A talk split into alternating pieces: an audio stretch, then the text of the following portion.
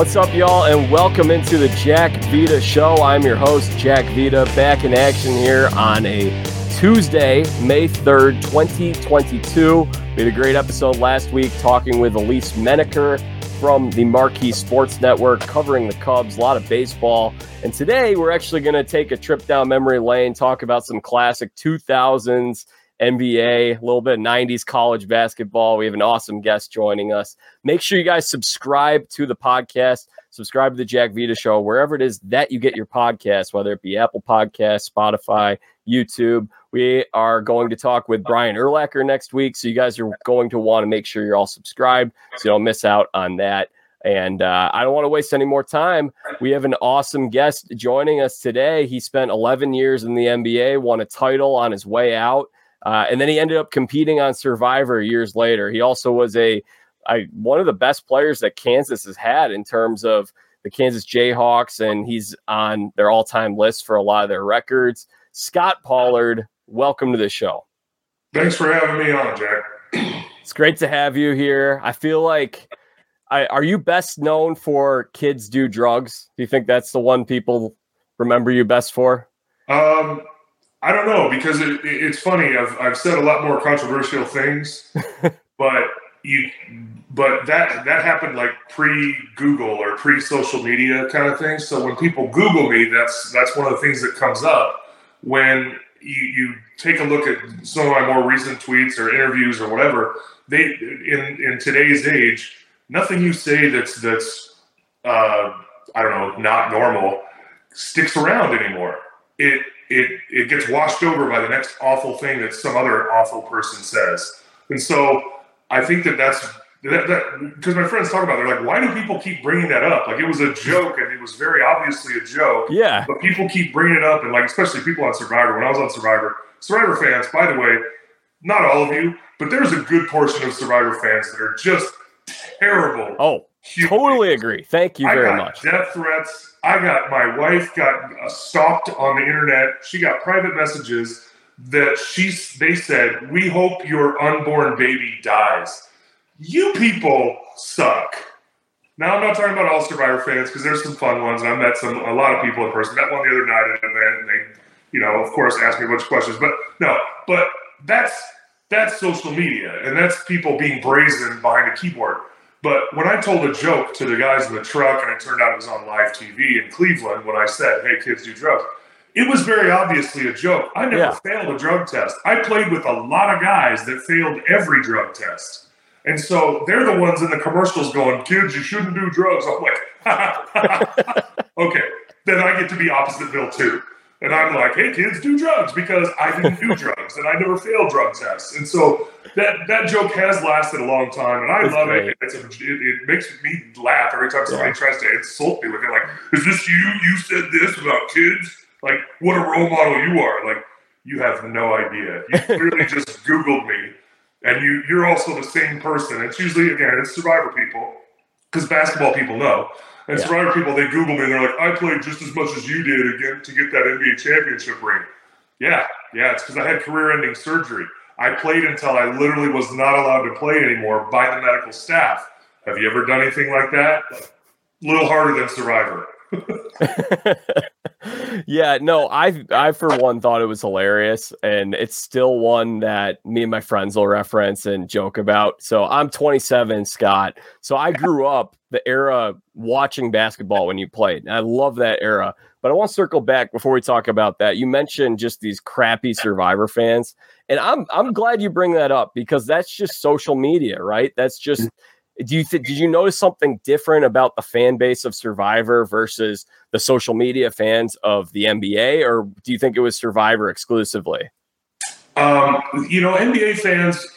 When I played, there, there wasn't the social media that, that exists now, so it was always in person.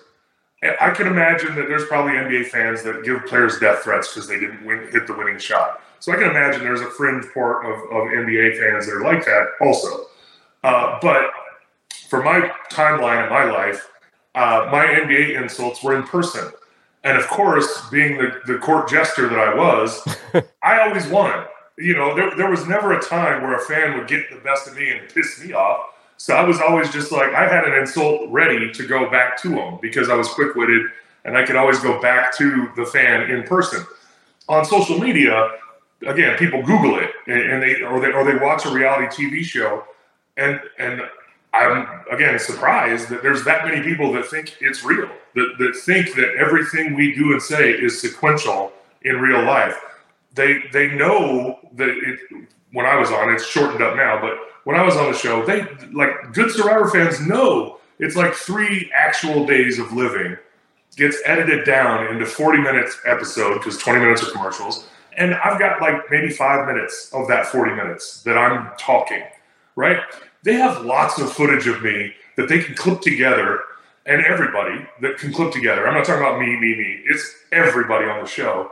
And if you and I give speeches about this because I do speeches for wherever. You know, a lot of people hire me to go talk to them about team building or, or you know self-esteem or or you know having a championship mentality, helping your other people, coworkers, everything, whatever.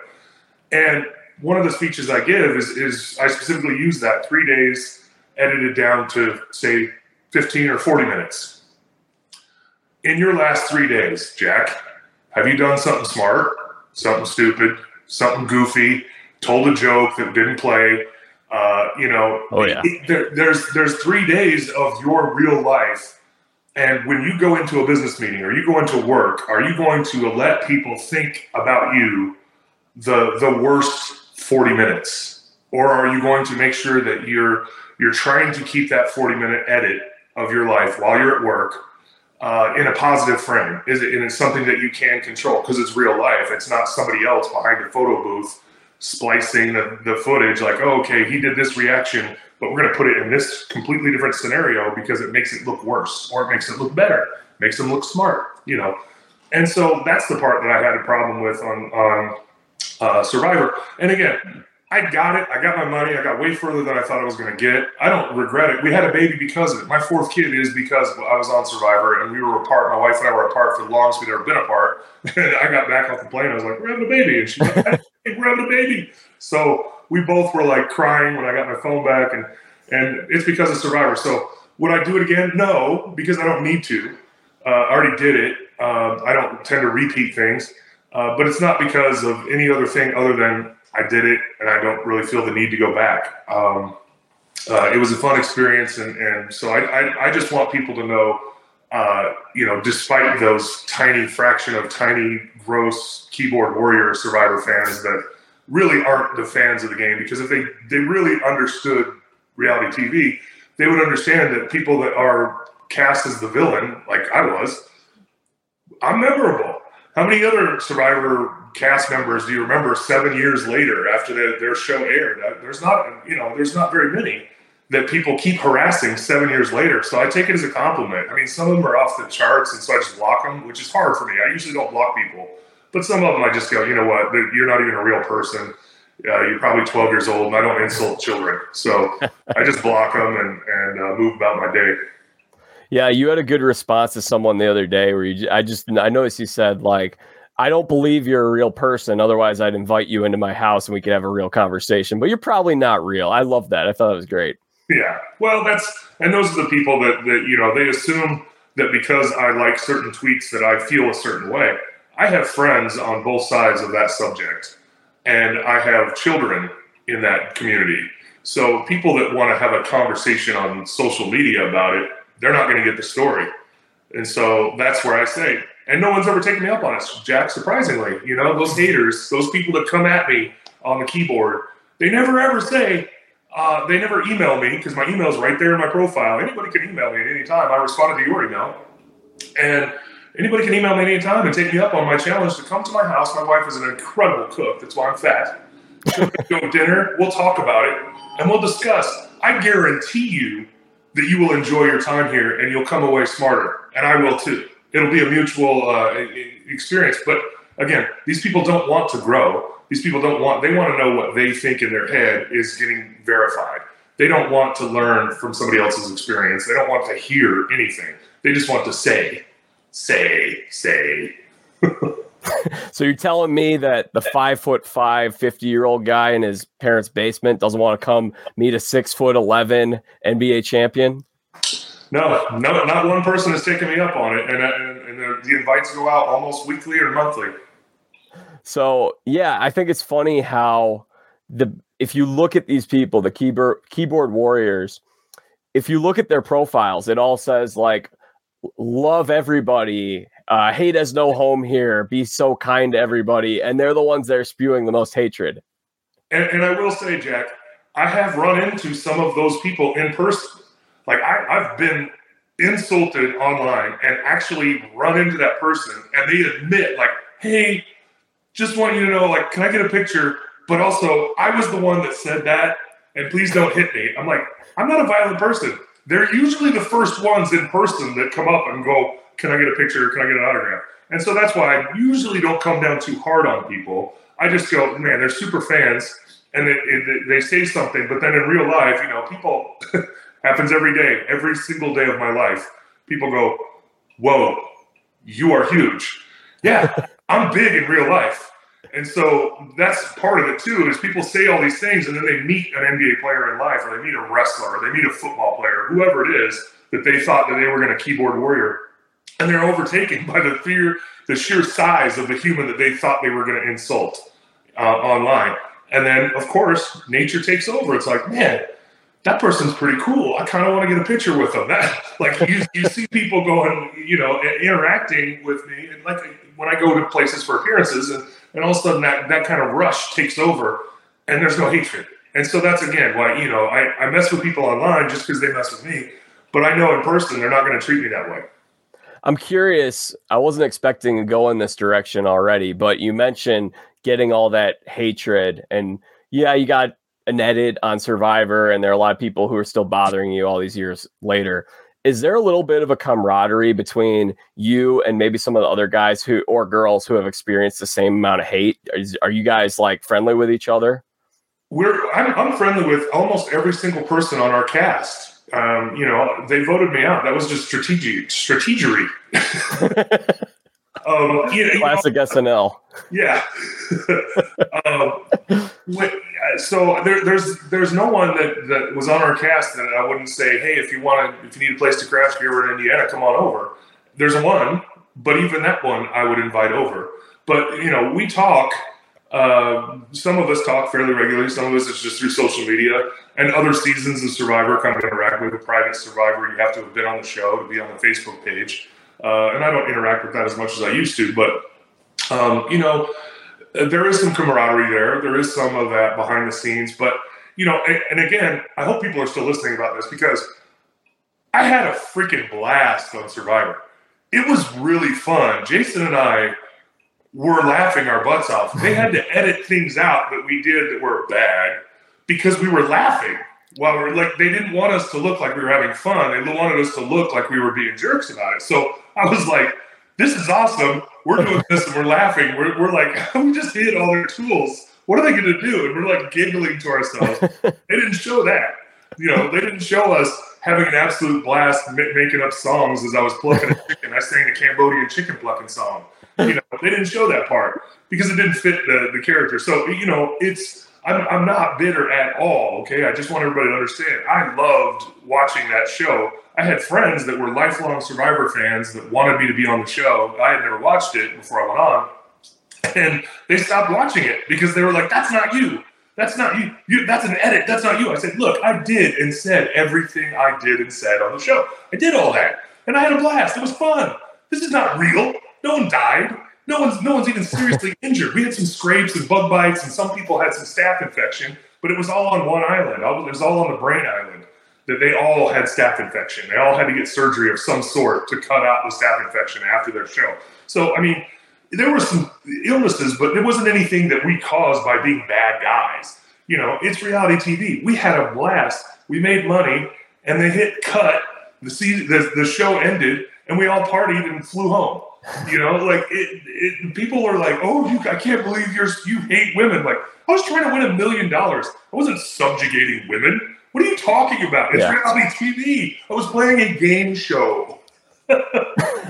I feel like it's funny you mentioned that because it seems a little similar to the experience Brad Culpepper had when he played. He's a former athlete and he got labeled a misogynist by the worst people on the internet. And he came on here a few months ago, and he's a great guy. I don't yeah. know if you met him. I have not met him, but I think we're going to the same charity event in Wyoming this summer. Sweet. Yeah. Yeah. All right, Scott, we'll come back for some survivor stuff because I know most people came here for the hoops. So we'll do yeah. more survivor. yeah, more survivor stuff at the end. I, I do want to ask, what do you think you are best known for if it's not the kids do drugs? Uh, in, in basketball terms? Yeah. I mean, in addition to playing, is it the funky hairstyles? Is it your physical play, being a tough guy off the bench? What how do you think you're best known for? Well, it depends on where where the fans are. Uh, I think in Sacramento, I was most known for for the tough play off the bench and contributing to a championship run, which we didn't end up getting knocking down that door in, in Sacramento. Uh, in Boston, uh, you know, it was kind of the, the end of my it was the end of my career, and so they didn't get to see a whole lot of me on the court. I did a whole lot off the court though. I did a show called Planet Pollard for a local Comcast channel and I went around to different businesses and, and just got my hands dirty. Like it just kind of like I made cannolis at Mike's Pastries. I worked at a, a kitchen and made um, little uh, gnocchi and went around. I, I was valet at the building that I lived in, you know, for a while. I, I was opening the door for people. So I did a lot of man on the street stuff in Boston. So they might be, you know, like I walked a lot of places. I was the only player that lived downtown in Boston. So I walked a lot of places and so I think people got to know me more as a person in Boston than anywhere else uh, because I had way more interaction with the fans there than anywhere else. Again, because I wasn't playing at the end of the, that, so I was just walking around or hobbling around on crutches or whatever. Um, and Indiana, that you know, I, I was hurt most of the time I was here. For three seasons, I was still recovering from the back that I fractured in Sacramento, and that's potentially why they traded me, and maybe the Pacers thought that it wasn't as bad as it was. But I had a fairly serious, fairly serious back injury, so I didn't play a whole lot here in, in Indiana, and I was projected to become, you know, a starter for this team and potentially make an All-Star team. Uh, and I think I could have had I been healthy, because it was the East in that era.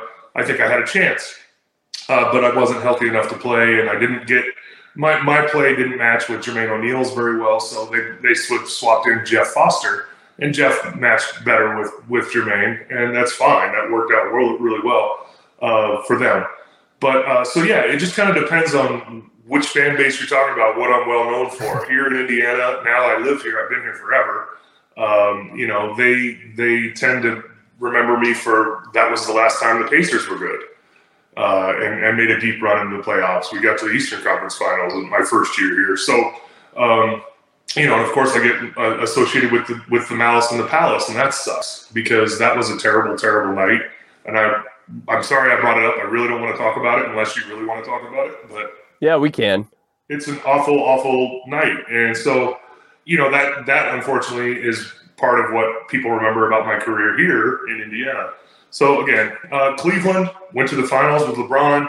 Everybody finds out I played with Cleveland and played with LeBron, that's the first question. What's he like? You know, I didn't play with Michael Jackson, but it's pretty much the same thing. You know, like if you were Michael Jackson's bass player for a year, that's how well I know Michael Jackson, right? Like I don't know LeBron. He was 24 at the time or whatever. You know, we, we hardly interacted unless we were on the court uh, or in the locker room.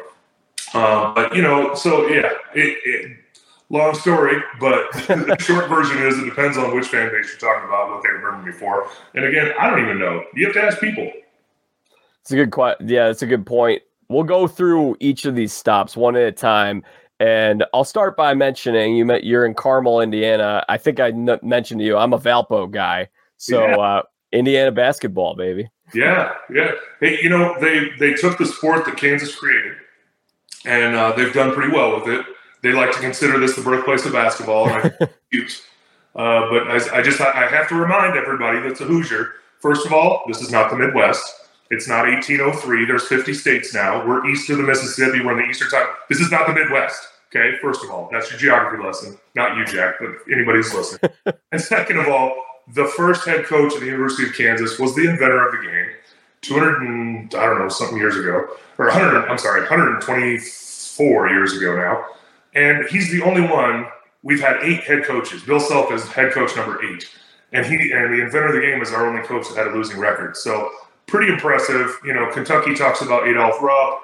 Personally, you know, there's some issues there, but they named an arena after him, and that, they consider him the godfather of Kentucky basketball. he coached at Kansas first. He learned how to coach at Kansas. Uh, Dean Smith was on our 1952 championship team. He didn't play, but he was a Kansas Jayhawk. So the, the roots run deep for other programs that are blue blood programs now. So anyway, I'm sorry, I, I get off on that because uh, that subject because that's you know that's that's my Jayhawks, man. We just want to still kind of flying high off of that. Yeah, how about how about them Jayhawks this year? Fourth national championship. Pretty fun ride for you, I have to think. Five. Yeah. My bad. This yeah. was number five.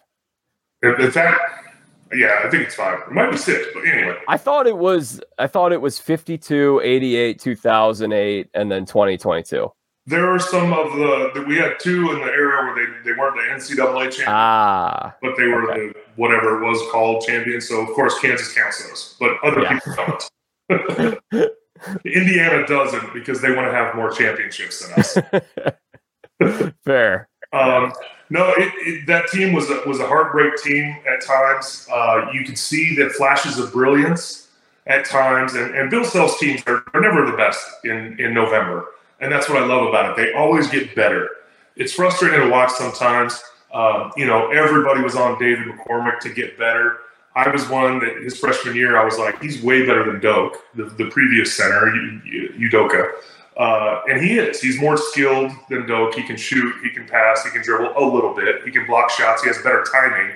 Doak was just such a more dominant athlete. Doak couldn't shoot, dribble, or rebound. He's not playing a whole lot in the NBA uh, because he doesn't have those particular skills. He's just a great athlete a big guy in a year or his time at Kansas when he didn't have a lot of big guys he was playing against. David had some big guys he was playing against. Baylor kept bringing in seven footers. Texas kept bringing in seven footers. And David was banging against guys uh, and, and didn't quite have uh, the the development that everybody hoped he would against bigger talent. Now, was he amazing in the in the in the championship game? Absolutely. He had some huge monster plays in the final, semifinals and the finals. Uh, so you know he finally had some great games. But throughout the season, God, there were times people were like, "Did they even did they even make the tournament?" I was like, "I don't know. I don't know if it's." You know, they, they were so hit and miss at times. And then, of course, as I said, Bill Self always seems to pull it together for tournament time and get the team playing their best. And this team had enough talent on it to get all the way and, and take it. And I was nervous as hell for the Villanova game because the last time we played Villanova in the, in the Final Four, I was there in San Antonio commentating for TNT. And so leading up to the game, everybody was like, "You're not going, are you?" I was like, "No, no, I'm not going anywhere near the Final Four. I even had to tweet it out. I was like, "Jayhawk Nation, I'm not going. I promise you. I want nothing to do with this. You are not blaming me for this." and so we won. And so now I'm going to be like, next time we go to the Final Four, am I going to lot back? Is it cool, guys? Guys, can I come? Can I? Am I, am I all right? uh, but as long as it's not Villanova, we'll be all right. And with Jay Wright's departure, the chances of that happening are, are slim because what a coach that guy is. What a coach. And you played at Kansas in 93 to 97, coached by Roy Williams, three sweet, three Sweet 16 appearances, one Elite Eight. And for those who are listening, some of the teammates you played with, Jacque Vaughn, Raef LaFrentz, Greg Ostertag, and of course, the truth, Paul Pierce. What was he like in college? We called him Bambi when he got there. He was only 16 when he got to campus his freshman year. He turned 17. Uh, I think I think his birthday's October or something like that. So he was really young, and he was just all elbows and knees. It was like Bambi on ice. You guys are young. You probably haven't even seen the original Bambi, but uh, oh, I have. I have. Okay. Well, good. Thank you. Thank you for being that one guy your age group that's seen Bambi.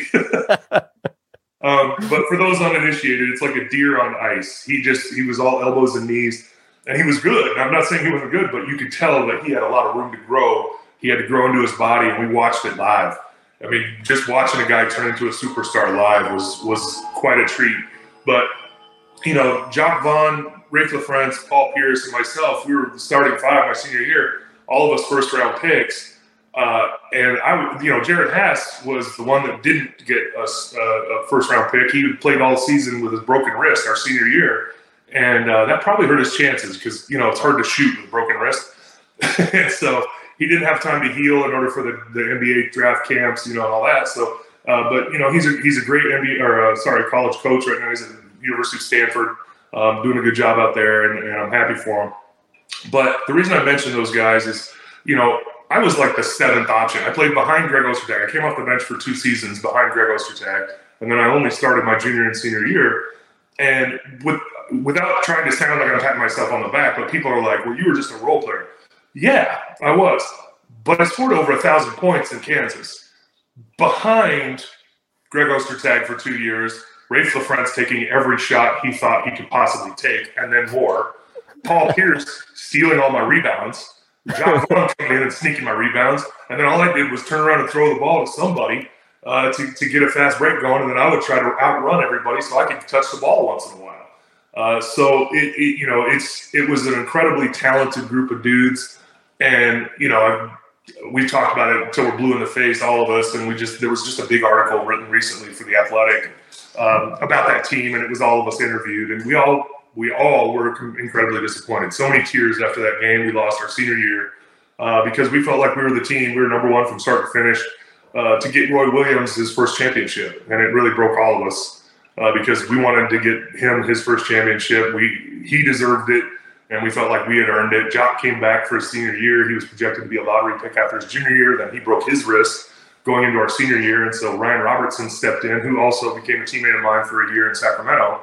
I mean, we had NBA talent coming off the bench on that team. Billy Thomas played for a couple of, we had a couple short stints in the NBA. He was our backup two guard behind Jerod Haase. So just an incredibly talented team, and, and for us to not win it for Roy, we all felt incredibly disappointed. Do you miss the old Big 12? Big 12 is going to look a little different, especially next year. You got four new teams coming in, two teams leaving. What do you think about old Big 12 versus new Big 12? Well, I played the the last year of the Big Eight. That's how old I. Oh, wow! that was my junior year, and then the Big Twelve was the first year was my our senior year. So uh, I'm that old. I I do miss the Big Eight. I miss the the, the original Big Twelve.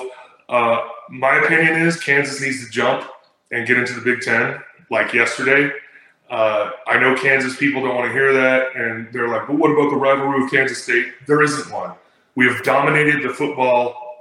If you you can Google this, we've dominated the football series until recent years. Now Snyder's been a heck of a coach. He's a great coach. I would really want him to coach my kid uh, if he was younger, because my kid's not going to be there quick enough. Uh, but um, you know, there there's no rivalry with Kansas State. There just isn't.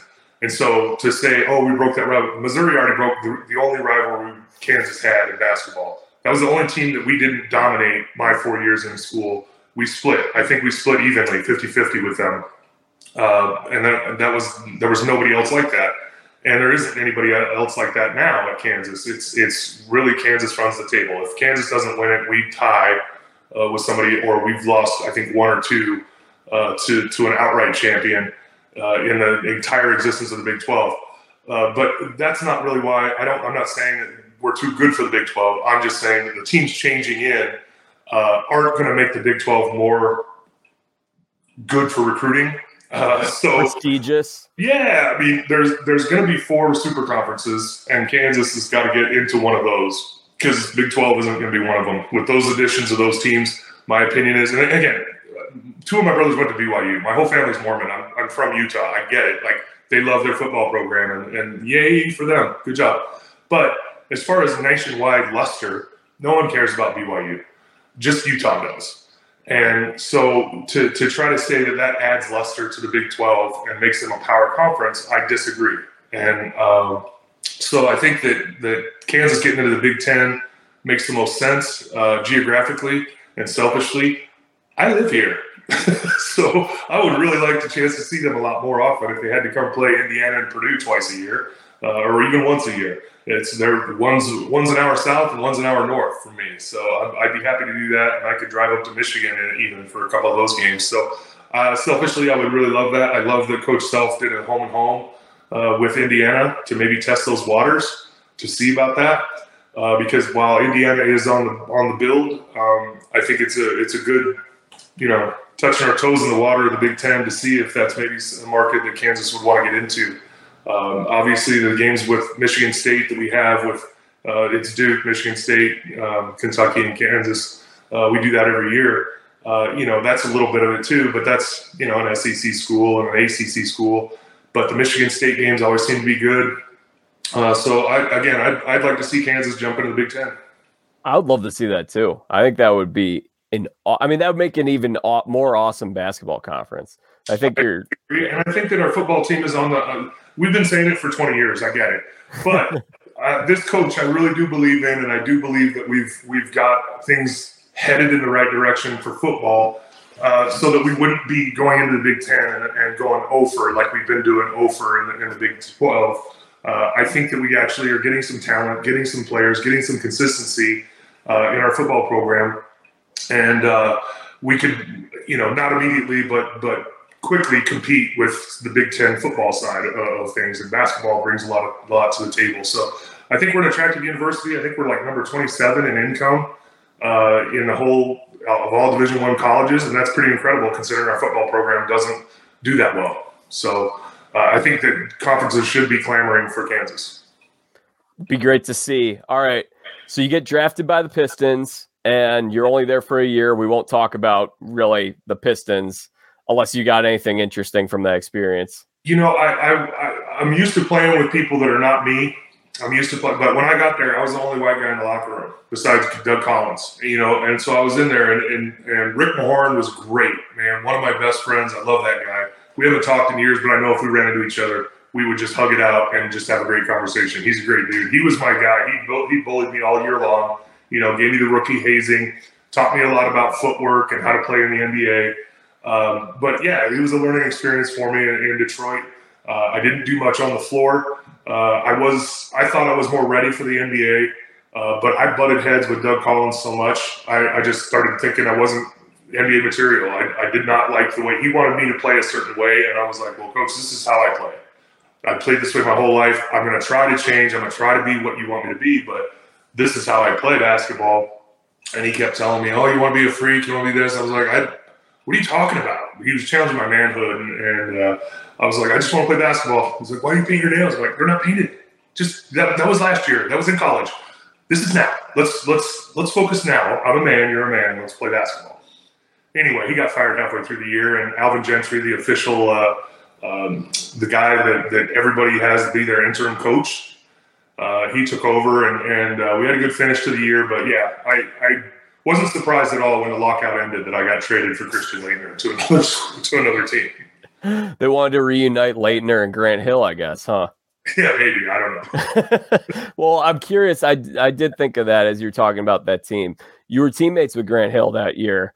And I'm did you think at the time, did you think this guy, I mean, obviously he had a great career, but before injuries, he looked like he was going to be maybe the next Michael type of great player. Did you see some of that in his game? Did you think he was going to be something that he he ended up not being quite as big as if he had stayed healthy?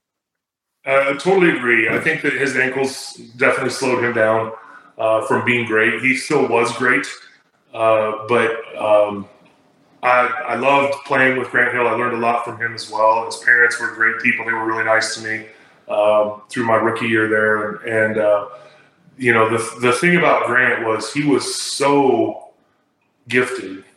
And when he felt good, nobody could stop him. Like there wasn't because he was so long. That was the thing. Is is Michael was six six, Grant was six nine. And that's a big difference. In basketball, you know, in the NBA, we're all basically the same height. You know, we're all typically six six to like seven feet. So when you have somebody that's like Grant Hill, before LeBron, LeBron is six nine also, but you know, Grant Hill could dribble, pass, shoot, uh, and just fly eh, when he was healthy. And so, yeah, it, he could. He had all the tools to be one of the all time greats had he not had the the bad injuries. And so. Um, you know, I don't think he looks back on it uh, with disappointment. I think he had a great career. I I watched him be great, and I was always cheering for him, even when I was not on the team with him. But um, yeah, the, that's definitely one of those coulda, woulda, shouldas. I played with another one of those guys, Chris Webber. I think Chris in, in Sacramento, uh, you know, had he not had his bad knee, uh, could have like I, I, say it, and, and, people say you played with LeBron, but Chris was the most gifted player I ever played with. Uh, he could do everything on a basketball court when he wanted to and make it all look easy. And uh, he's another one. Just I would put them both in the same category. Two of them that could have been maybe one of the greatest, if not the greatest of all time, had they been healthy. That's very interesting. I wasn't expecting you to go in that direction in terms of Chris Webber being the most gifted player that you ever played with. Well, he just he made everything look so easy. You know, when I played with LeBron and I watched LeBron still, he's a brute. He physically Im, like enforces his will on people, which is an incredible talent. Also, I'm not saying I'm not trying to take anything away from LeBron, but Chris had the finesse. Chris could go around people. He didn't have to go over people, and probably because of his knee, he had to learn that that skill. And in our era of, of the play, you could you could hit people. You can't hit people now. Back then, you could hit people in the '90s and the early 2000s. You could hit people. I was one of the guys that hit people. Yeah, I know this. Uh, and so Chris had to figure out a way to be uh, athletic and fly past people with a bad wheel, but he could also just he could pass that ball. You thought he was going to the basket, and all of a sudden it's Magic Johnson time, and it's behind his back, and it's a perfect pass to whoever. Uh, and and so that's where the the passing, shooting, rebounding, blocking shots. Chris could do every single thing on a basketball court, and his face never changed. It, it was effortless for him. LeBron, it, it's effort, and he's and, and physically probably the most dominant one-on-one player ever, uh, besides Wilt Chamberlain. But Shaq Chris made everything look so easy. I said Shaq in that cat conversation too. Oh, absolutely. Shaq, Shaq. Um, I'd like to think Shaq would be dominant in the '60s, but they played in Chuck Taylors, man. I, don't, I don't know if they could have made Chuck Taylors in 22s. Shaq might have been barefoot out there. I don't know, but um, but Shaq Shaq is in the conversation of most dominant one-on-one player. Uh, absolutely, I, it, it's hard to rank people, but when I watch footage of Wilt, Wilt was an absolute freak athlete at 7'1", 7'2", high jump 7'1", sprinted on the 100 meters and won 100 meter races at the Kansas Relays at the University of Kansas. I mean, he could do everything with a basketball. I think Wilt would be better in today's game because he was such an athlete and they could hit you. Talk about being able to hit people. They could really hit you in the 60s and 70s. Um, you know, they, they've cleaned it up quite a bit. And Wilt, Wilt's famous for talking to Michael Jordan and saying to Michael straight to his face, they changed the rules of the game to stop me. They changed the rules of the game to make you look good. I can't fight that. I cannot fight that because I saw the changes of the rules that Wilt changed. They had goaltending because of Wilt. He blocked every single shot. He just went up and caught it, brought it down, yep. and sprinted to the other end and dunked it. He used to dunk his free throws. He'd just take a couple steps back. That's why you have to stay in the circle. It's because of Wilt Chamberlain. Three seconds in the key, Wilt Chamberlain. Offensive, defensive, three seconds in the key because of Wilt Chamberlain. They made the key wider because Wilt just stayed right next to it and could still dunk from outside the key. So they had to make the key wider to offset. They they, they changed a whole lot of rules to slow Wilt down. I sorry, Jacque. I, I get off on tangents. I don't know if you can tell. I love it, man. It's great. it's a fountain of basketball knowledge. I'm I'm just enjoying listening to you. So anyway, um, most dominant all time, Wilt. Uh, but the most talented player I ever played with, Chris Webber and um, LeBron and Grant Hill. Uh, obviously, I, I, wouldn't pick one over the others, other than that LeBron has had an incredibly long career and been incredibly lucky with his health. Uh, whatever he's injecting, I want some because it hurts, and he's still flying like he's 23 years old. So I don't know what he's on, but I, I want some. You think he's using any kind of PEDs? I, I, wouldn't use that term because the technology now, uh, just knowing what I know about the human body, the technology now is not it's not steroids. There's something. I don't know what it is. Uh, my guess is that Tom Brady is also uh, using something now, but I, I don't know the terminology. I know that you can inject your own blood back into your joints, and there's all kinds of uh, different procedures that don't involve steroids. Uh, and I, I, wouldn't even say they're illegal. I think steroids should be legal for professional athletes. So let's we can save that conversation for another time.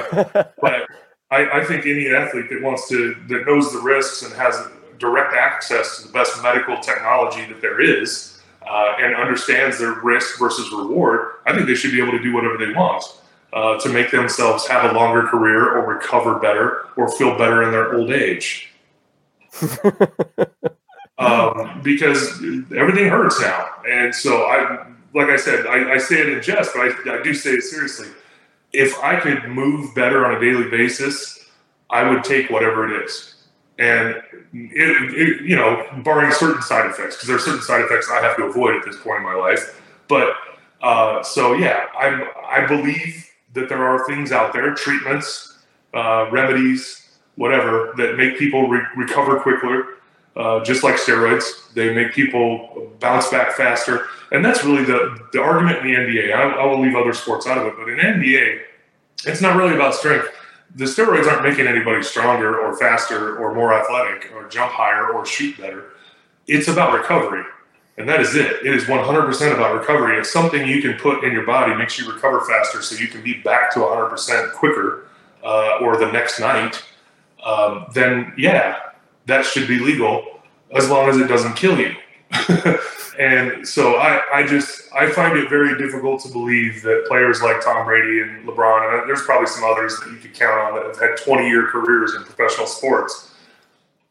I just I find it hard to believe that they're that healthy and that effective at their age without something going on uh, behind the scenes, legal or not. And I'm assuming it's illegal because, again, I don't believe it's steroids. At this point, I believe there's technology that exists that's more along the lines of natural uh, injections of your own hormones or your own uh, cells or whatever it is. Again, I don't know the technology. I'm not a doctor, but I believe there's something out there. Scott, so then you get traded. excuse me, one second. Sorry. so you get traded over to the Kings in 1999. Or sorry, no, you get traded to the Hawks mm-hmm. and then you get waived by the Hawks, picked up by the Kings, and then yeah, you talk about just how that's a fan base that really appreciated you, adored you, had a love for you. What was that run like those four years with that team? It, it was literally from the bottom to the top for me personally. Uh, that was my third team in two years. Uh, I got traded to the Atlanta Hawks, never played a game for them, got cut, knowing that I was signing with the Sacramento Kings because they, they gave me a warning. The, the Hawks were like, look, we're only keeping 12 players on the active roster and you're not one of them. So we can cut you or we can try to test the NBA rules on this. And I said, hold on. My agent called, uh, so called around. He said, there's four teams that want you right now. I think the best bet is Sacramento. So I went back into the Hawks. They cut me. I go to Sacramento. I met them actually in Philadelphia on the East Coast swing. Uh, and so I played my first game for Sacramento Kings in Philadelphia. And um, it was crazy though, because yeah, I was at the bottom. I was thinking, well, all right, I'll go back and finish my master's and become a teacher. You know, I was, I was already planning my post NBA career because I was just a few credits shy of my master's when I graduated from Kansas. I was going to be a high school social studies government teacher, uh, history teacher, and that was my backup. And so when I got to my third team in two years in Sacramento, I'm going, well, all right, I've got this contract plus next year because the Hawks had to pay me my third year of my rookie contract. They cut me, so that contract was guaranteed. So I knew I had one more year coming, but I only had a that short season contract with Sacramento. And so I'm just kind of making post NBA career plans in my head. And I'm just like, well, I guess I'm not an NBA player. And I kept working and I kept working and I got an opportunity finally. Uh, cracked in the lineup, had some success against Karl Malone, uh, had some success against Shaq. Uh, you know, and again, right place, right time. I, I, can't say that if I was in the East still at that point in my career, would I've would I've stuck around. I think it had to do with the fact that Tim Duncan was in the West, Karl Malone was in the West, Shaq was in the West at that time, and I was a guy that could go in and mess with these big guys. And then Yao Ming comes into the league, and I could mess with him too. And so I think that's where I kind of got my value as an NBA player because finally I got a place that that understood the way I played basketball, let me play basketball the way I play, and it also fit within the team framework of we're just going to get you guys the ball and put you in good scenarios and let your talent take over because we had Jason Williams, Mike Bibby, Tony Delk, then Bobby Jackson, Jon Barry. I mean, we had so many pieces out there. Hedo Turkoglu. I'm talking about the bench guys uh, besides Jason. Gerald Wallace, another one. Huh? Gerald Wallace. Yeah, I mean, we he was a rookie, and we could see talk about Bambi and seeing greatness in somebody. I he was exactly just a taller version of Michael Jordan, in our opinion. And you know, he didn't there, there was something missing, and we never knew what it was. There was just something that he just didn't get over that hump to become an absolute legend. But he had all the tools to become one. Uh, but uh, you know, we had so many different pieces in and out of that that framework that came in, helped us get better, and then they tried to upgrade or, or try to keep them around depending on the chemistry of it. But I mean, literally, yeah, from the bottom, me thinking, okay, I'll just go back get my teaching degree and I'll be a teacher and I'll.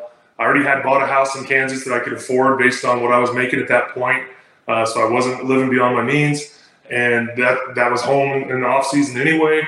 Uh, so I was making those plans, and then we go on a run and we make the playoffs for the first time in forever in Sacramento. That first year, we get bounced, but then we go back the next year and make the playoffs again. We win a first round playoff series for the first time in franchise history against the Phoenix Suns, and you know all the way to the Western Conference Finals. So uh, yeah, for me personally, it was from the bottom of the top of my career, uh, and probably extended my career for the rest of the, the tour in the, in the back in the Eastern Conference just because of what I had done with the Sacramento Kings uh, and the reputation I had earned for myself as, as a guy that will come in and fear no one.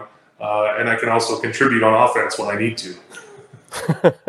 Very cool. So I got a question from a listener here. CJ Rivas would like to know how would the 2002 Kings fare in today's game? Feels like they were ahead of their time. Uh, yeah, because everybody could shoot threes. Chris Webber, Vlade could shoot threes. So yeah, they were they were some of the first big men uh, to do what all the big guys are expected to do now. And I remember Rick Adelman, our coach there, he was like, Scott, you need to shoot more. I know you can knock it down. I was like, yes, I can. And I do that in the off season. I go back to Kansas, and they're like, wow, I didn't know you could dribble and shoot. I'm like, I'm playing against the 450 best in the world every night. You know what I'm really good at? I'm really good at knocking down your player, getting you open, and if my guy goes on to you, you throw it to me and I dunk it. I'm really good at that. Better at that than Reggie Miller is. So when I'm playing with Reggie Miller, I want Reggie Miller shooting the three and me going to the rack and getting the rebound if he happens to miss. And um, so that was a constant thing that people are always like, oh, you would never be able to play in today's game. Oh, yes, I could. And that, that 2002 Sacramento Kings team was ahead of our time. We regularly put up 110, 115 points. We played against the Dallas Mavericks of that era, and it was always a track meet. That would be the closest thing, in my opinion, to today's game. Would be the, the Dallas Mavericks series with the, with those guys because we always ran.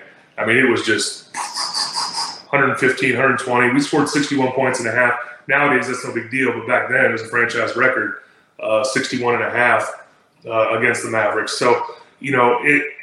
Yes, that team would do very well in this league because we had bigs that could shoot. Uh, but also, I think we would have a different dimension because we still had positions. Whereas today is more of a positionless game.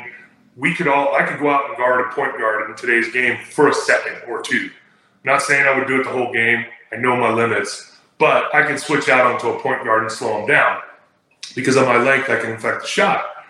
But in today's scenarios, I don't see a whole lot of guys that can guard Chris Webber in the post and out on the floor. Uh, they think they can, uh, but nobody could guard Vlade. Nobody. Shaq couldn't guard Vlade. Uh, Vlade was slippery, and he could go in the post if, he, if you didn't want to guard him out on the three, or if you could guard him out on the three, he'd go in the post. Uh, and so we had a lot of different dimensions. We had shooting guards that shot the ball. When you threw the ball to them, it was going in. They didn't have to drive across and shoot from the logo to get an open three.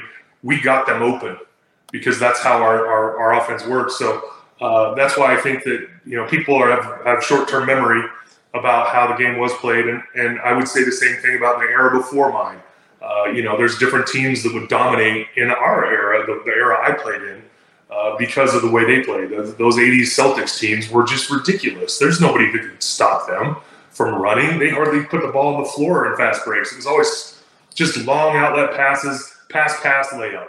Um, you know, and that's in the '80s. Uh, the, the, the that Celtics franchise, and I could go on and on, but um, yes, our 2002 Kings could absolutely play in this league today, and I think we would be very good in this league today. Of course, 2002. I have to ask about that Game Six, the Western Conference Finals. For those who are listening, who are maybe younger and they don't remember, there were a lot of questionable calls. I specifically remember the one where they called a foul on you. when you were guarding Shaq, and it looked like you didn't even touch him. And then they shot 15 more free throws than you. Tim Donaghy, this official who got busted for uh, being tied with the mob and influencing games that he was betting on games he was officiating.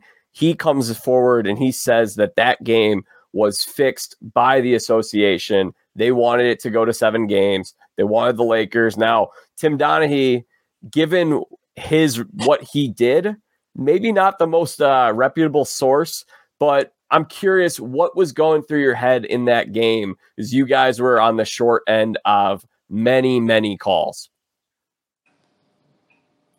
It, it was it, it was hard to overcome that, and and really we had a hangover from that game into Game Seven, and so uh, there's a couple ways I want to answer. First of all, I want to say we earned home court advantage throughout the playoffs. We had Game Seven at home, and we crapped the bed.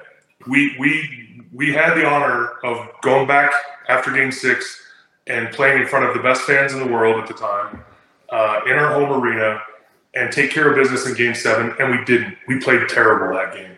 Now you can call it a hangover from Game Six because we couldn't get over that we were playing against eight people on the court, but we still should have won Game Seven. No matter what happened in Game Six, you can talk about the conspiracy, you can talk about all that stuff, but we still had Game Seven and we failed. So I will always say we had Game Seven. Whatever you think about Game Six. Now, Game Six, it was ugly. It wasn't fair. It didn't seem right. There was there were too many examples, and I don't even have time to go into all of them. But there's too many examples of things that were not right about that game. There's just no way that Vlade Divac, Chris Webber, Scott Pollard, and Lawrence Funderburke, all, all, well, the three of us fouled out. Lawrence ends up guarding Shaq at the end of the game. Lawrence Funderburke, 6'9", 240 pounds, tripping wet. Like he can't guard Shaquille O'Neal. Uh, not his fault. It's a size thing. And three of us foul out, and Shaq's still in there with two fouls. That's impossible. That that's just impossible. You you you will never see an NBA game where three big men foul out on one team and the other one only has two fouls. They tend to balance out typically because they want things to look normal.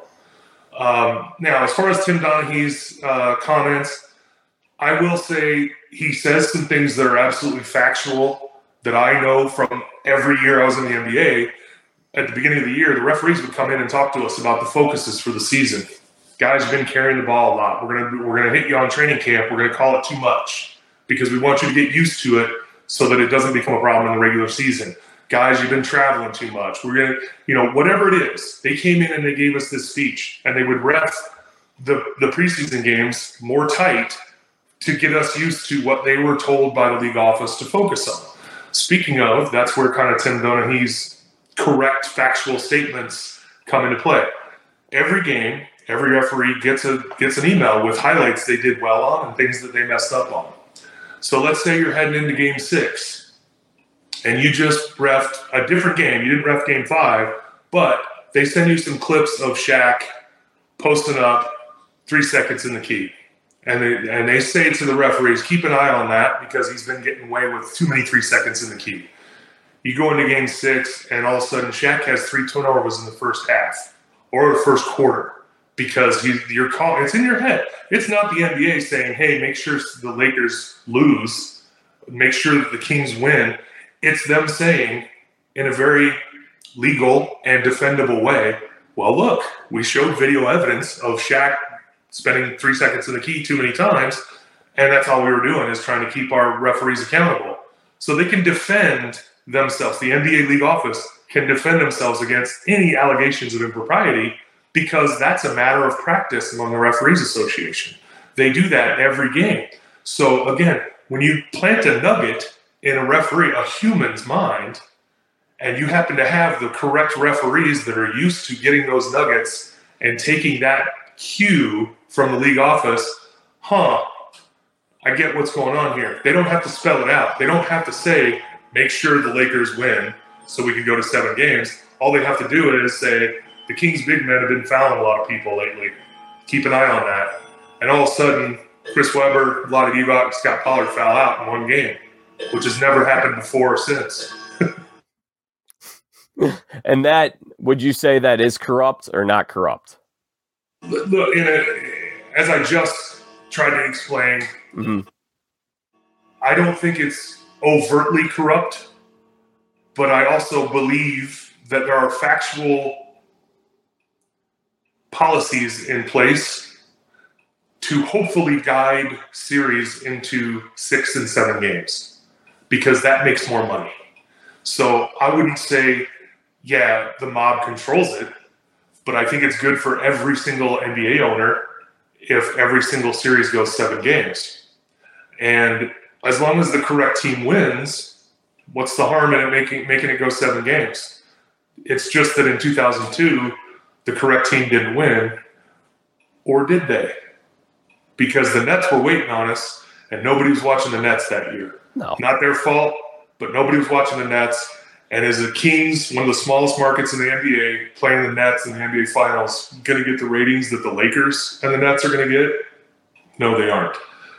So then you can start going in the conspiracy road, and I don't do that. Right. I just talk about what I know factually. Those NBA referees get emails before and after every game, things they should focus on, things they should have done. And this is straight from them telling us every single year in the preseason that that is how they are operating. And so that that right there tells you it's really easy to put a nugget in somebody, a human's mind going into a game. I should probably keep an eye on this.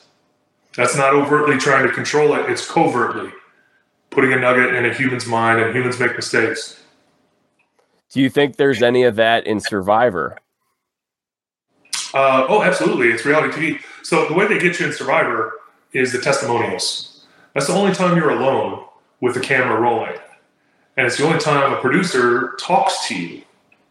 No other time are you spoken to other than you're locked down because there's no cameras on, so they call it lock. All you're allowed to do during lockdown is sit there and look at the ground. And there's producers watching you to make sure you're not interacting with something because they don't want you any gameplay to happen uh, without them catching it on camera. Testimonials are the other time, the only time that you're on camera but alone with no other cast members can hear you, and there's a producer directly asking you questions. So that was my game, and I think that's how I got so far. Is I would watch people leave for testimonial. If it was my good buddy and we had a good relationship, and they go to testimonial and they come back and they're not looking me in the eye, the producer got to him. The producer is saying, "You sure you can trust Scott? You sure? Because he said this about that." Because they tried to do it to me too. They would say, "You know, Jason was saying this to blah blah blah," and or or Ty said this to blah blah blah. Are you sure you can trust them? Because they try to make sure that the game spe- veers in and out, so it's watchable. If everything happens according to plan, how fun is that to watch? Yeah. Is it exciting if nobody throws all the tools in the in the forest and hides them from somebody and then puts the fire out? Is that exciting television? Yes, it is. If nobody does anything like that, nobody and everybody just goes, "Hey, we have a deal," and we just you know nobody backstabs anybody or blindsides in the tribal, uh, then it's a boring TV show. So of course they get you in the testimonial and the producer specifically, and if nobody cracks, you all go back, and that's how we knew. We, were, we would talk about it and they would say shh stop. But if if, if they said oh, hey we have to do another round of testimonials i would i would laugh. I'd be like oh so everybody wants to stick to the plan. All right hey guys try to stick to the plan. Because that's the only reason we would go. We'd go testimonial round and you have to wait for everybody to go and if and if they said okay we're going to do another round of testimonials it's because they didn't get what they wanted the producers did not get the the shift that they wanted the, the direction of the game to go. Uh, and so people don't know that, and that's fine. And that's why people are like, oh my gosh, this guy was such a jerk, or this girl was such a bitch, whatever, you know. Um, it, it's, it's intentional, and it's because it's reality TV. It's got to be exciting. It's got to be, oh, I never saw that. Oh my gosh, that, that girl said that. I can't believe that. Oh, totally flipped on their whole tribe. I can't, you know, that's what makes it exciting, and that's what gets the ratings. And so uh, you know, once you understand that, then you can understand kind of what I was talking about earlier, which is the three days being compressed into one one hour episode, 40 minutes of airtime, and your character gets 10 to 15 minutes max of that 40 minutes. Uh, you know, it's pretty easy to, to splice all that together and take out everything that that one person said that was smart and make them look stupid. You can do that to pretty much every human being on the planet. In the last three days, all of us have said some not so smart things, or some really intelligent things, or some not so funny things, or some funny things. And when you have that footage and you can edit it down, uh, again, we said everything we said, we did everything we did. I am not blaming the edit. I'm just trying to explain the edit. It's more exciting thinking that Scott Pollard, retired NBA player, is a jerk than it is him being a nice guy and everybody getting along and everybody thinking, oh, he might win the game, so we got to vote him out. It was a lot easier to get me voted out when I was portrayed as a villain than if they had shown me singing the Cambodian chicken plucking song and, you know, making everybody laugh with jokes and singing all the time. They couldn't have me singing because I kept singing Frank Sinatra songs and they run over like, shut up, we don't have the rights to those songs. I'm like, we're here. You guys are doing testimonials over there. We're like, they're like, your voice is huge. We can hear you across the island. so then I had to start making up songs, and they had to edit those out too because I would they would hear me singing in the background, and again, that didn't fit with the character I was being edited as. So they had to cut. They had to tell me to stop singing too. So you know, there was a whole lot of things in there. Again, loved it, had a blast, laughed my ass off most of the time I was on the island. Never was in fear of actual sickness. Uh, never was in fear of actually dying nor was anybody else. There were some tough times, but you know, some of us have been through way worse stuff and actually lost people that, that matter. And so when you're talking about me being on an island in paradise and being paid to be there, I had an amazing vacation. I lost 20, I lost 46 pounds in 28 days. I need to kind of go on the survivor diet right now. I could use that. I can do that too, man. I would love that. I'd just love to fast forward 40 days, I'm 20 pounds lighter. That'd be that'd be great. But uh, I want to ask you. So you get traded over to the Pacers in the Brad Miller sign and trade deal. You mentioned that you were expecting, you were hoping to start and maybe be an all star, and then you had the injury issues. Now, R- Reggie Miller, I'll give you something other than Malice in the Palace, and maybe we'll get into that if you if there's if it comes up if you want to say anything about it, we can. But I'll give you something else. Reggie Miller goes on Dan Patrick show a lot. I hear a lot of Reggie's thoughts. He's been a very prominent voice in the NBA for a long time. He will take it to his grave that your Pacers team would have beaten the Lakers in the 04 finals. Do you feel that's the case? 100%. We and and I think that the part of the reason he feels so strongly about that is he feels like the loss to Detroit was on him. Uh, he he had a chance to dunk a ball and he laid it up, and Tayshaun Prince came and blocked it, and that forced Game Six. We could have taken a three-one lead, I believe, or maybe that closed it out. I can't remember, but it was a, it was an instrumental play, and, and Reggie uh, at the time, him and I were pretty close. We used to go to dinner on the road and talk a lot because we were the older guys on the team, and uh, we didn't go out.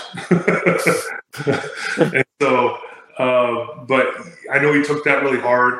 Uh, and then, yeah, because Detroit ended up winning it, uh, and then the next fall happened.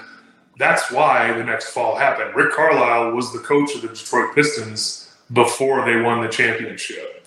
He felt like he got his career there cut short, and that he that was his team. Like he built that team, and then they win a championship, and then they come here and they beat us here and win the championship against the Lakers or whoever it was that year. And so the next fall, in the fall of 2004, we're playing them. We're playing the returning world champions. And Rick Carlisle wanted to send a message because we were better. We were still better. And we got Stephen Jackson, which made us even better. And we, he wanted to send a message. There was no reason to have starters in the game that late it was the only reason was to send a message to try to beat them so badly. The game was out of hand. There was no reason Ron Artest and Ben, ben Wallace should have been in the game. If they weren't, if they had just put in subs like you do in every other NBA game to save your starters, you put in subs in a game that's out of hand, the brawl doesn't happen. I'm not putting it on Rick Carlisle completely, but both coaches could have said, hey, let's tap the brakes. It's over. I'll take mine out if you take yours out and the brawl never happens. And what what what could have would have been had that night not happened. And that's the part that I that I I hate because the reactions of everybody, while I don't think they're justifiable, I think they're understandable. I don't think you can turn yourself into a victim because you ran up into the stands and started attacking normal sized people just because they threw something at you. I don't, I don't, I abhor violence. I cannot stand that people think, oh, I'm just going to put my fists up and start hitting people for no reason. You didn't attack me. I'm not attacking you. I'll defend myself, but nobody attacked me. So I didn't have to defend myself. Thank God. I didn't want to. I didn't want to have to hit anybody that came onto the court. Everybody that came on the court was a normal sized human. And to my comment earlier in the podcast, this is the this is what I saw from every fan that came onto the court because we're bigger in real life. And they didn't want a piece of that. Nobody does. They think, oh, yeah, I'm going to go down there and beer muscles. And all of a sudden they get in person. It's like, oh, you're literally twice my size. Good.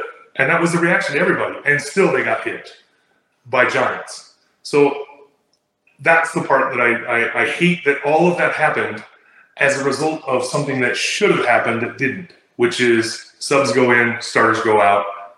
Pacers still win, but the game ends in a normal fashion, and there's no worst fight in NBA history. So, last thing on the Malice of the Palace, we'll move on. We won't do too much on this, but I'm curious because I know you didn't play in that game, right? You were you were sitting on the bench, yeah. and you you were injured at the time, right? Yeah, my back. So, what was your when all this was going on? What was your role? What were you trying to do? Were you trying to? Were there certain guys you were trying to get and pull out? What were you doing? Uh, early on, I'm just trying to stay in the bench area because I had been involved, and I won't go in too far into detail, but I had been involved in a big fight between the Kings and the Lakers where the benches cleared and went out the tunnel. Yeah, I remember that. One, yeah. And then there was one in Orlando where Bobby Jackson threw a ball at Tracy McGrady, but at the other end of the court, and I stepped on the court. I was out of the game. I was playing, but I was out of the game at the time. And I just stepped on the court to get a better view of what was going on. I wasn't rushing over there to join in. I just wanted to see what was going on. And then I realized, oh, yeah, you have to stay off the court. I got fined $5,000 and suspended the next game in Miami because I stepped on the court during an altercation. So I had those those memories in my mind. Uh, and by the way, the $5,000 fine, that's a lot of money. What people don't realize is the game suspension was 182nd of my pay. That's a big number for me you know, so that meant that I couldn't go to the game in Miami. I'm sitting in a bar with Vlade Divac. We we ordered a Corona because we had to sit in a bar in Miami and watch the game. We can't go to the arena. And I ordered a Corona that night, and me and Vlade toasted our Corona and said, "Man, this is the most expensive beer I've ever had in my life."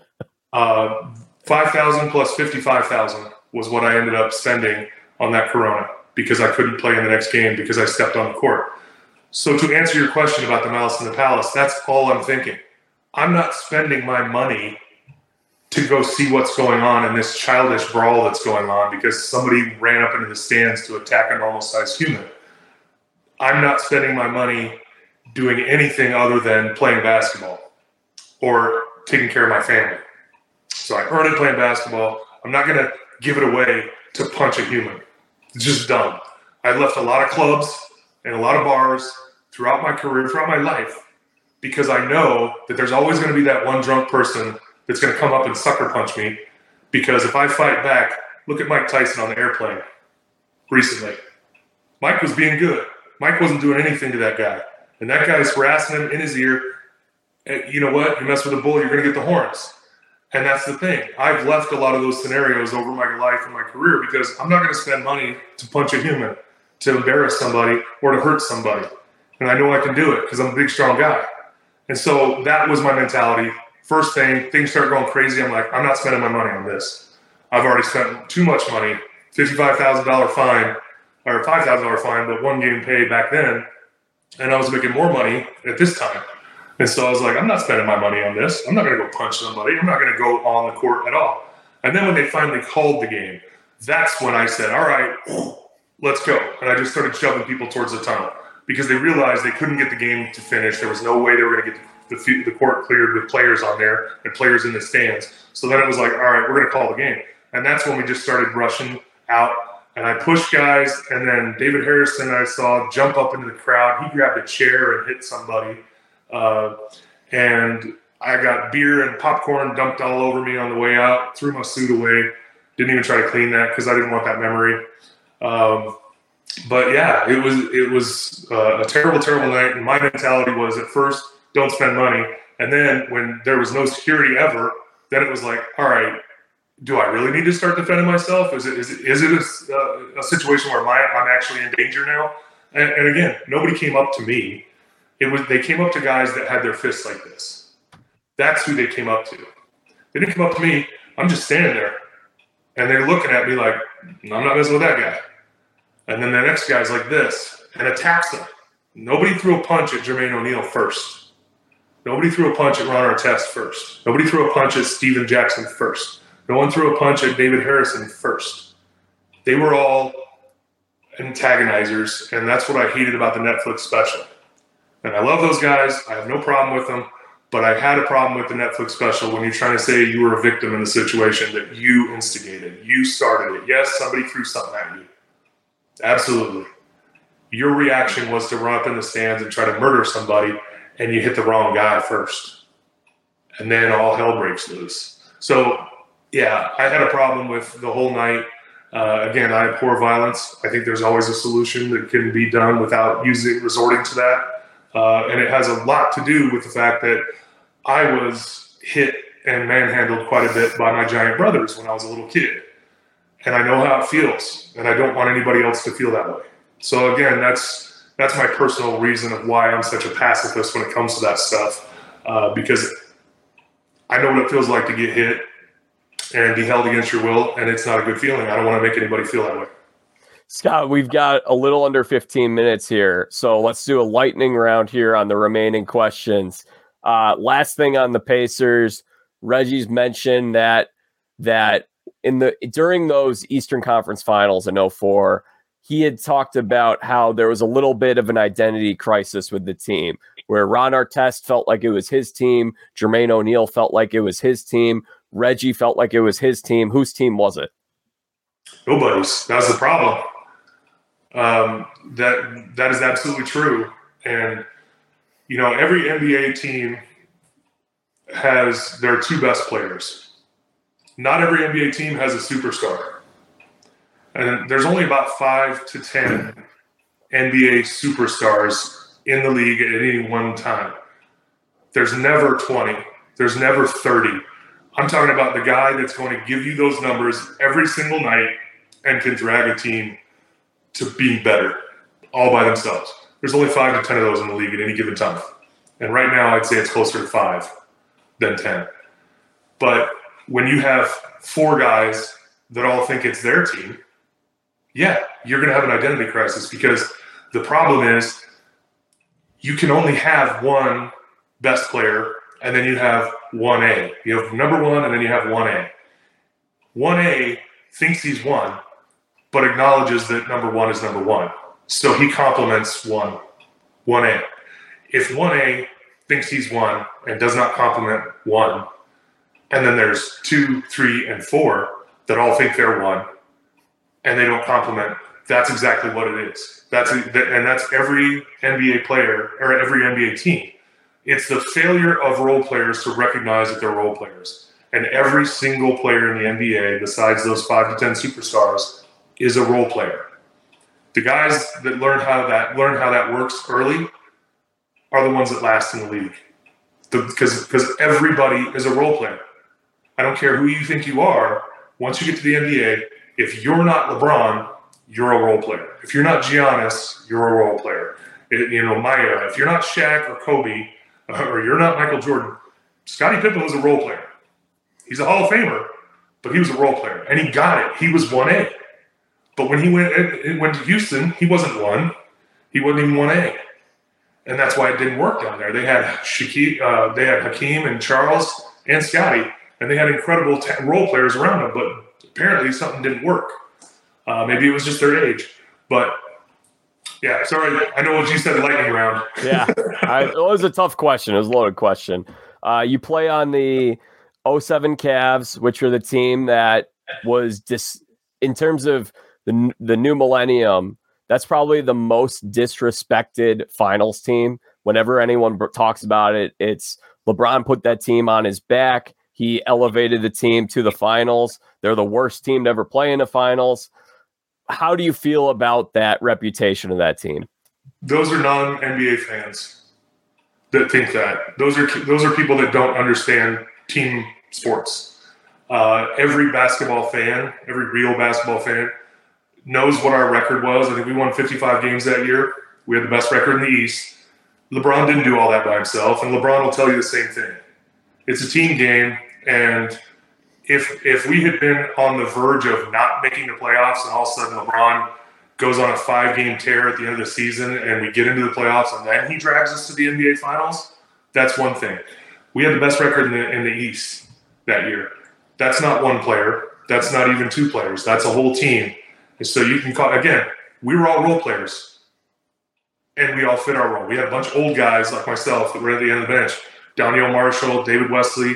We came in once in a while to give some stability. That was our role. We weren't going in there trying to take uh, Ilgauskas minutes or Anderson Varejão's minutes or Damon uh, Jones's minutes or Boobie Gibson's minutes. We were going in there to be our role, to play our role, to give some experience uh, to, from the end of the bench.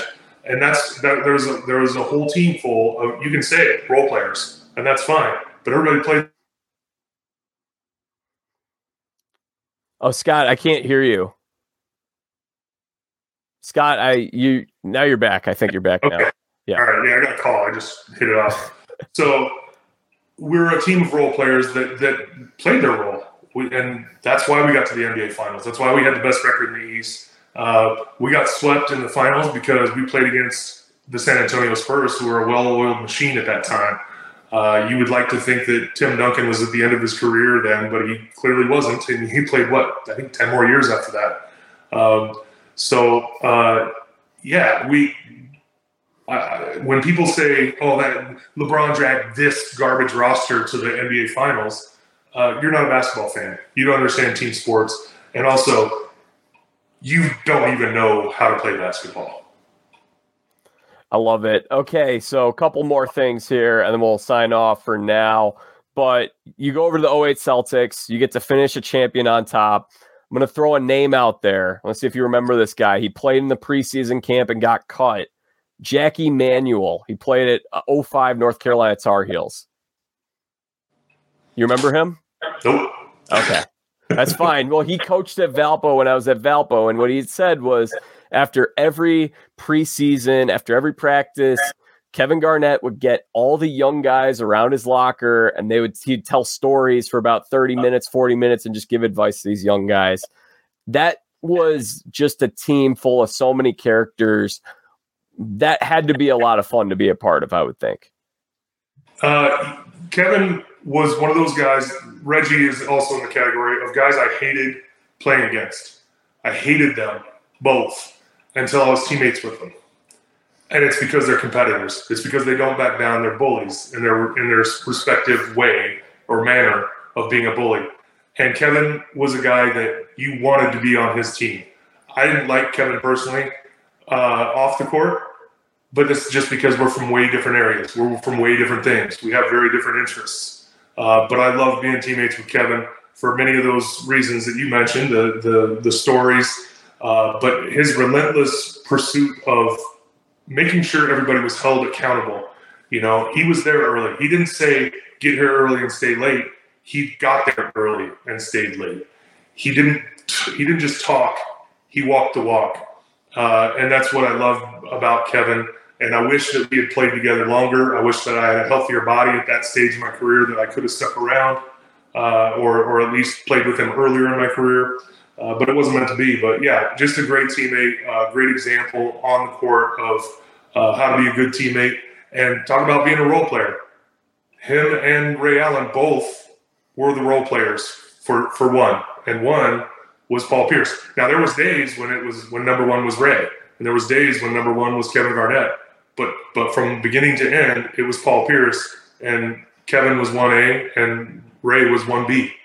And that's why it worked for us because they played a role. And you can't have three guys. Uh, look at the Lakers this year. Great example. Absolutely. Okay. Last thing I want to know, Scott. You last thing, it goes back to Survivor.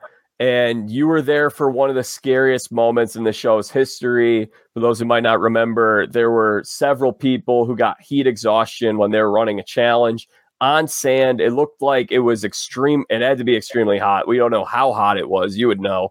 Um, Caleb Reynolds gets med- medically evacuated from the show. Scary moment. And then I was just curious how scary was that experience? Did you guys think his life was in jeopardy? And what did they do afterwards? Did they give you a bunch of water? Did they give you food? Did they realize they screwed up by putting you out on the sand on that hot day? Um, so so leading up to that, I think we were still in the stage where they were saying boil your boil your water before you drink it. Uh, and I think after that they said, don't worry about boiling your water. We put the additive in there that kills everything, so oh. you don't have water. So just drink just drink a lot more water. Um, I think the additive personally was in there the whole time because yeah. I I almost got out of the game after the first challenge. Personally, I went way too hard in the first challenge, and I almost it was behind the cameras, behind the scenes. It was in medical after the after the first challenge, but I overdid it. I hadn't had enough water. I hadn't eaten much, uh, and I went into heat exhaustion, but it just happened that it wasn't while the cameras were rolling. Um, with Caleb's, I don't know that his life was actually in jeopardy, but I'm not a doctor. I can't speak for for what he was told. Um, there were so many people crowding around him, uh, pouring water on him, uh, and and I heard again. I don't know. I heard he never even went to the hospital. I heard that he just got back to camp and went home. Like he didn't even stay because you know you get voted out and they keep everybody in quarantine. Yeah. I heard that he didn't even go to the hospital. They just put him on a plane home after he recovered. Uh, but again, I don't, I don't know that. I don't. I wasn't with Caleb. I was still in the game. Uh, but that's what I heard. I heard that that he was never really in, in true jeopardy of dying. Um, but it did make a great episode. Um, he was out of the game, and so uh, skipped the tribal council. Uh, we ended up not really getting hurt because we were we lost that challenge, but they lost a player. Uh, Beauty Tribe lost a player anyway, so we ended up not being hurt because uh, we would have lost another player uh, if we had gone to a tribal for that. So, um, you know, good for me because I was in every episode. Uh, but and I was at every tribal council except for the one uh, where Brains went and voted out uh, uh Liz. So um, you know, selfishly, I'm kind of bummed I didn't get to be at every tribal council because you know we we took pride in every loss. Yeah. As a Brawns, we loved losing. We just kept on doing it. We were the best at losing. Uh, so we just we wanted to keep that streak alive, and unfortunately, Brains beat us one time in the losing department. So we didn't get to go to tribal once. All right, Scott. You and I both got to run now. I want to thank you so much for coming on. Before we go, I want you give give you a chance to plug anything you're working on, any projects, charity, social media. Go ahead and just tell us what we could be checking out. Well, um, I'm always doing something with with charitable uh, organizations locally. I just hosted the Carmel Gala on Saturday night. I am seated. I didn't host it. Um, and that is uh, benefits the Carmel Youth Assistance Program.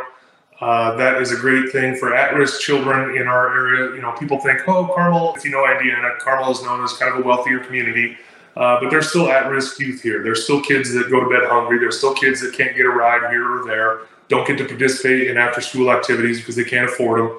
Uh, and what do those kids end up doing? Well, they they do stuff they do illegal stuff. Yeah. Uh, and so if you can keep kids busy and give them the support that they need, uh, and it, it, was a big deal to me, this one specifically, because I was one of those kids. I grew up in Del Mar, California.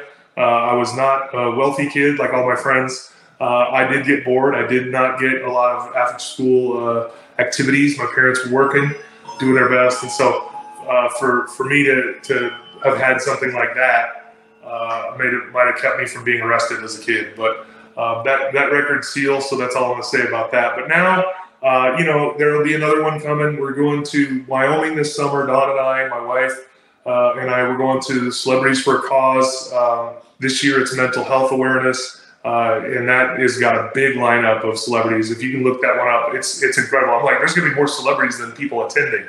um, it, it is a huge list, and there's a couple Survivor uh, athletes, uh, John Rocker, and like I said, I believe the the other guy you mentioned is going to be there as well. Culpepper.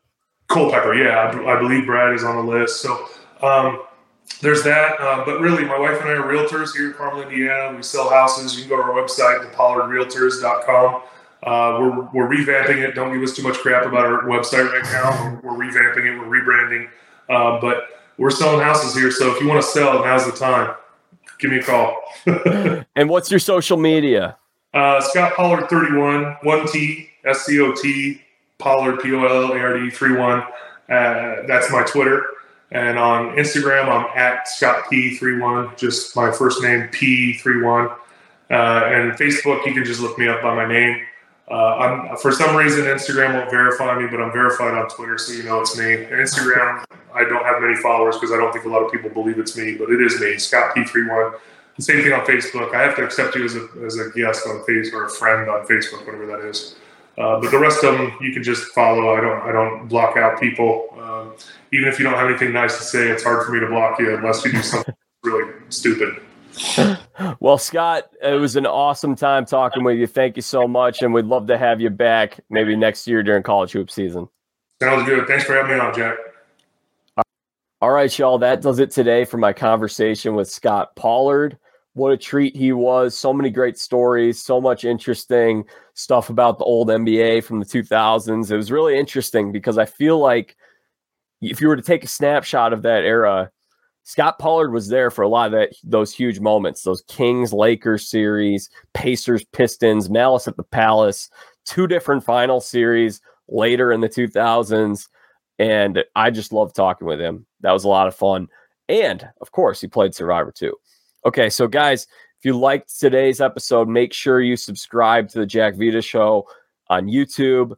Apple Podcasts, Spotify, Amazon, wherever it is that you are listening to this podcast, hit subscribe, leave a five star review on Apple Podcasts.